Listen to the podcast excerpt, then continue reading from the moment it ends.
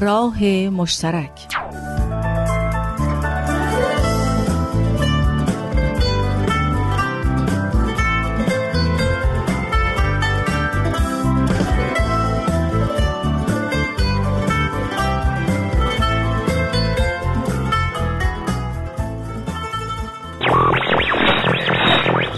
دسته از آدمایی که برای ازدواج مناسب نیستند اونهایی هستند که معتادند به مصرف مواد مخدر یا الکل و دارو.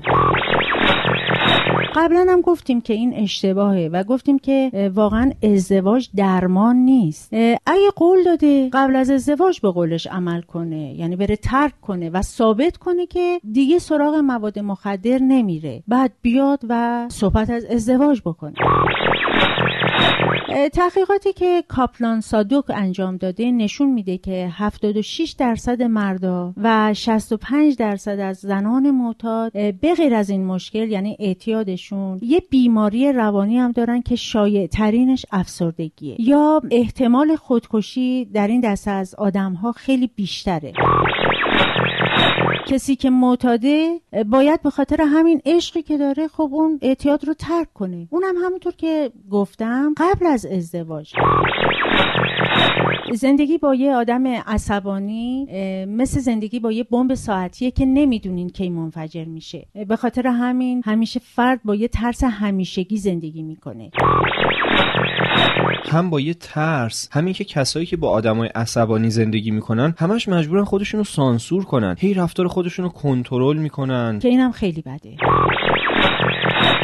این دسته از افراد معمولا دیگران رو به خاطر مشکلات و مسائل زندگی خودشون مسئول می‌دونن. اونا رو سرزنش می‌کنن نه خودشونو. اونا مسئولیت بخشی از مشکلات رو به عهده نمی‌گیرن در صورتی که خودشون عامل اون مشکل هستن. افراد سلطجو از لحاظ عاطفی محدودن. اینجور آدما عواطفشون رو خیلی سخت بروز میدن. خیلی پس مالکیت در اینها شدیده. اونا از رفتارهای مسئولانه و سنجیده معمولا تفره میرن. خیلی وقتا همسر این دسته از افراد فکر نمی‌کنن که شریک زندگی یه اینجور آدمی هستن. فکر می‌کنن مادر یا پدرشن. اینجور آدما فراموشکارن مسامحه کارن. دائما کاراشون رو به تغییر میندازن. افرادی هستن که نمیشه روشون حساب باز کنید چون شما به دفعات دیدید که یا شما یا اطرافیانتون رو معیوز کردن. این دست از آدما هدف ندارن و بی انگیزن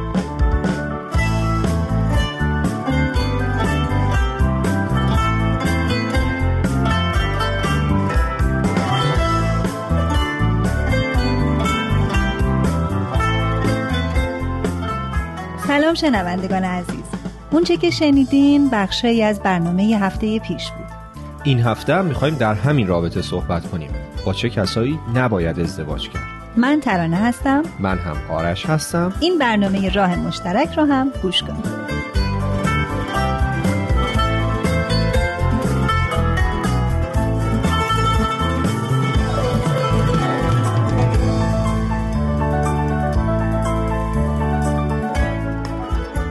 خانم ارفانی خیلی خوش آمدید. متشکرم مرسی. همونطور که تو برنامه اول گفتین ازدواج پایه و اساس یه جامعه است. و بازم تو برنامه های پیش اگه یادم باشه فرمودین که عشق پایه و اساس ازدواجه. همینطوره.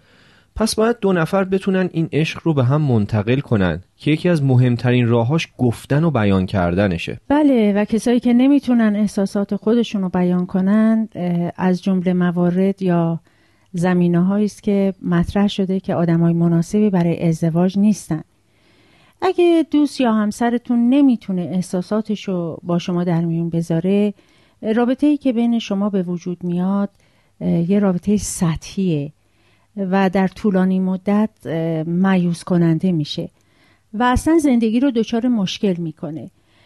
چون می‌دونید که قسمت عمده ازدواج ارتباط عاطفی که بین دو نفر به وجود میاد. خب اگه این ارتباط وجود نداشته باشه توی زندگی مشترک اختلال به وجود میاد و این اختلال آسیب میرسونه به زندگی مشترک. بله ولی بعضیا میگن گفتن دوست دارم برامون سخته. یا خب خودش می‌دونه که من دوستش دارم. فایده هی گفتنش چیه؟ اول اینکه اصلا اینطور نیست که خودش بدونه که تو دوستش داری. و خیلی مهمه باید این جمله جادویی رو به کار ببریم تا طرف مقابل بفهمه که آره ما یه رابطه عاطفی با اون برقرار کردیم. اون دوست داره که بفهمه تو واقعا دوستش داری. نکته دیگه این هستش که بروز احساسات فقط با گفتن جمله دوست دارم به طرف مقابل نیست. بروز احساسات یعنی اینکه من بیام با طرف مقابل تمام احساساتم اهم از احساسات خوشحال کننده غم، یس، امیدواری و خلاصه همه چیزهای اینجوری رو با طرف مقابل من در میون بگذارم.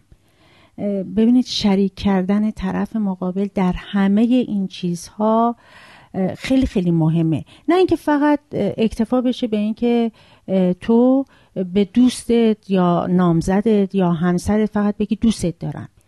این حق هر دو طرفه که در تمام این احساسات با هم شریک باشن. پیشنهادتون چیه برای کسایی که نمی‌تونن این احساسات رو بروز بدن؟ دوره های مشاوره. باور کنید که با مشاوره کردن با یه روانشناس یا مشاور خانواده خیلی از این مشکلاتی که الان جامعه ما باهاش روبروه و بعضیاش اصلا حل نمیشه قابل حله. باور کنید کسی که میره سراغ یک مشاور خانواده یا یک روانشناس دیوونه نیست. همه ما احتیاج داریم که بعضی وقتا کسی که به قول معروف چهار تا چیز بیشتر از ما می‌دونه راه و چاه رو به ما نشون بده.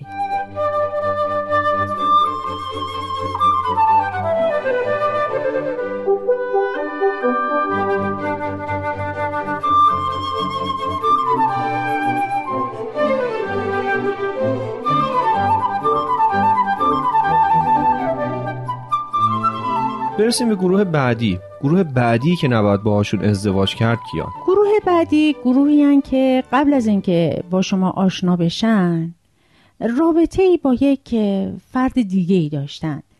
حالا به هر دلیل این رابطه قطع شده. ولی هنوز درد ناشی از اون رابطه خوب نشده.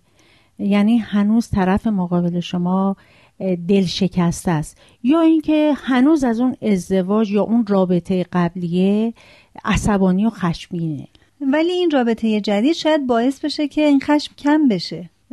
ببینید نمیگم نمیشه. شایدم بشه. اما یادتون نره ازدواج درمان نیست. این رو ما چند بار تکرار کردیم. یعنی اگر صرفا فکر کنه که ازدواج درمان اون ناراحتی است اون درد است نه این نیست. ازدواج درمان نیست. بله. خب فکر می‌کنم فهمیدن اینکه طرف مقابل آیا از ارتباط قبلیش خلاص شده یا نه خیلی سخت نباشه. آره اگه کسی که باهاش ارتباط دارین از اون تیپ آدمایی باشه که همه چیز رو بگه و همون احساساتی که بهتون گفتم رو بتونه بیان بکنه نه خیلی سخت نیست. این دسته از آدما همطور که گفتم مثلا خشمگین و عصبانی هستند نسبت به اون مشوق قبلیشون یا به خاطر رابطه قبلیشون بعضیشون احساس گناه می‌کنن. خودشونو مسئول می‌دونن. اگه دیدین اینطوریه بهش پیشنهاد بدید که اول طرف مقابلتون مشکلات و مسائل خودش رو با زندگی قبلیش حل و فصل بکنه. بعد بیاد به شما فکر بکنه. در غیر این صورت محاله که شما بتونید با یک خاطره رقابت بکنین و توی این رقابت شما برنده باشین. به خصوص وقتی که این خاطره خاطره خوشایندی هم بوده باشه. همیشه سه سوال از خودتون بپرسین. یکی اینکه آیا طرف مقابل از لحاظ روحی و عاطفی شکننده به نظر میاد؟ آیا اون از اینکه به شما اعتماد کنه میترسه؟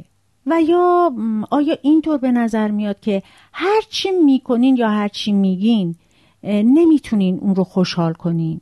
اگه این سه موقعیت برای شما آشناست بدونین که طرف مقابلتون هنوز از رابطه قبلیش به طور کامل جدا نشده و حتما باید به کمک افراد متخصص شما به اون کمک بکنید یا اینکه ما باید به اون وقت بدیم تا از این شرایطی که اون درش قرار گرفته بیرون بیاد.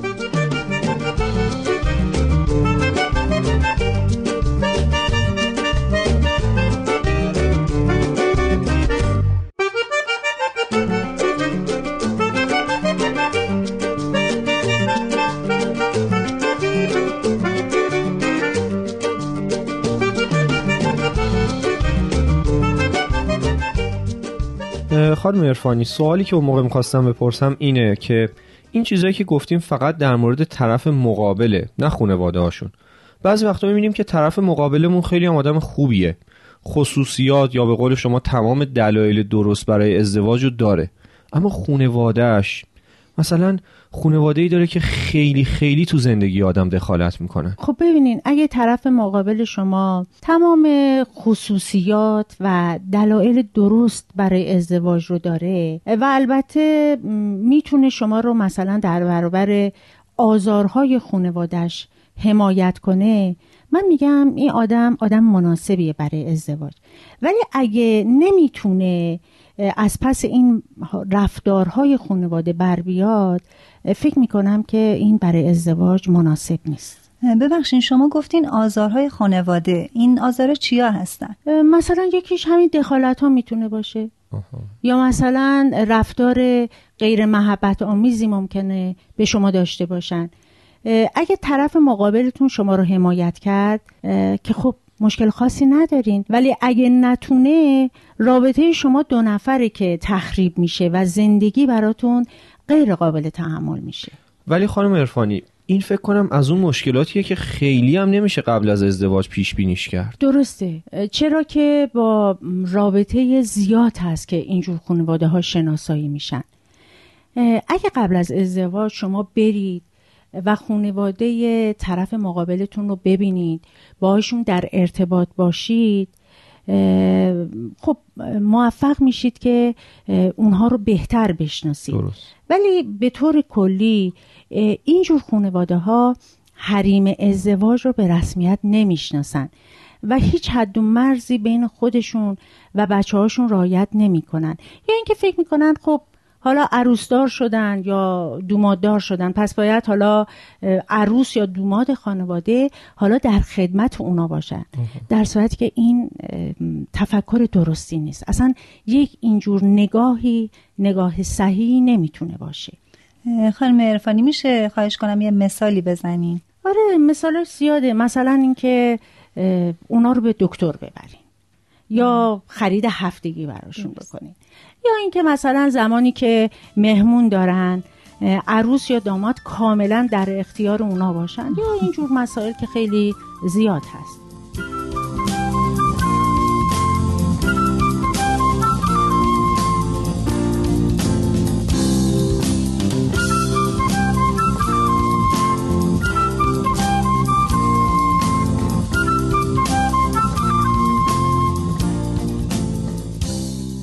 خانم عرفانی خانواده های آزار دهنده دیگه چه خصوصیاتی دارن؟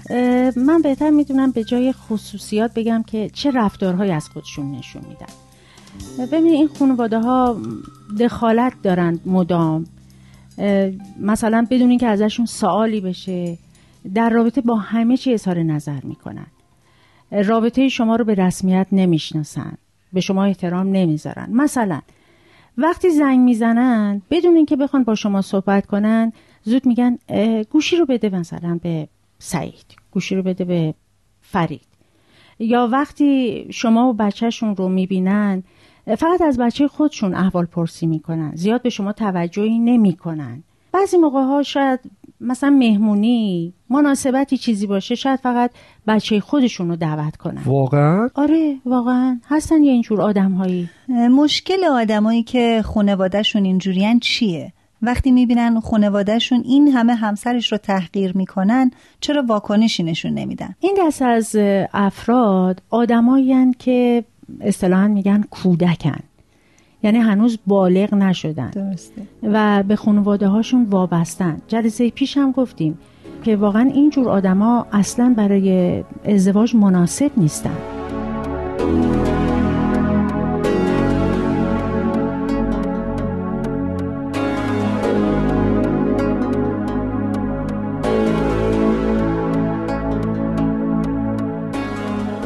فکر می‌کنین چیزی باقی مونده که هنوز بهش اشاره نکرده باشیم؟ دو نکته مونده. یکی عدم ازدواج با آدمایی که اختلالات جنسی دارن. ببینید مسئله اختلالات جنسی مسائلی که توسط یک روانشناس و مشاور خانواده و با افرادی که متخصص در این زمینه هستن مشخص میشه. و حتی دیده شده که بعضی وقتها به علت عدم صداقت خانواده ها اگر زمینه هم در مورد فرزندشون می‌دونستن مطرح نکردن. اما نکته ای که می‌خوام بهش اشاره کنم اینه که این چیزهایی که ما تو این دو جلسه گفتیم اکثرشون مسائلی هستن که قبل از ازدواج باید درست بشن. بعد دو طرف برن و وارد زندگی مشترک بشن. اگه دو طرف تونستن مسائلشون رو حل کنن که خیلی هم خوب و قاعدتا زندگی خوبی خواهند داشت. وگرنه من باز لازم می‌بینم تکرار بکنم. یک بار دیگه باز هم میگم ازدواج درمان نیست. ازدواج نمی‌تونه همه چیز رو درست بکنه. جوانا فکر نکنن که بگن خب ما ازدواج می‌کنیم همه چی درست میشه. این قطعا یه فکر می‌خوام بگم نابالغ و باطلیه.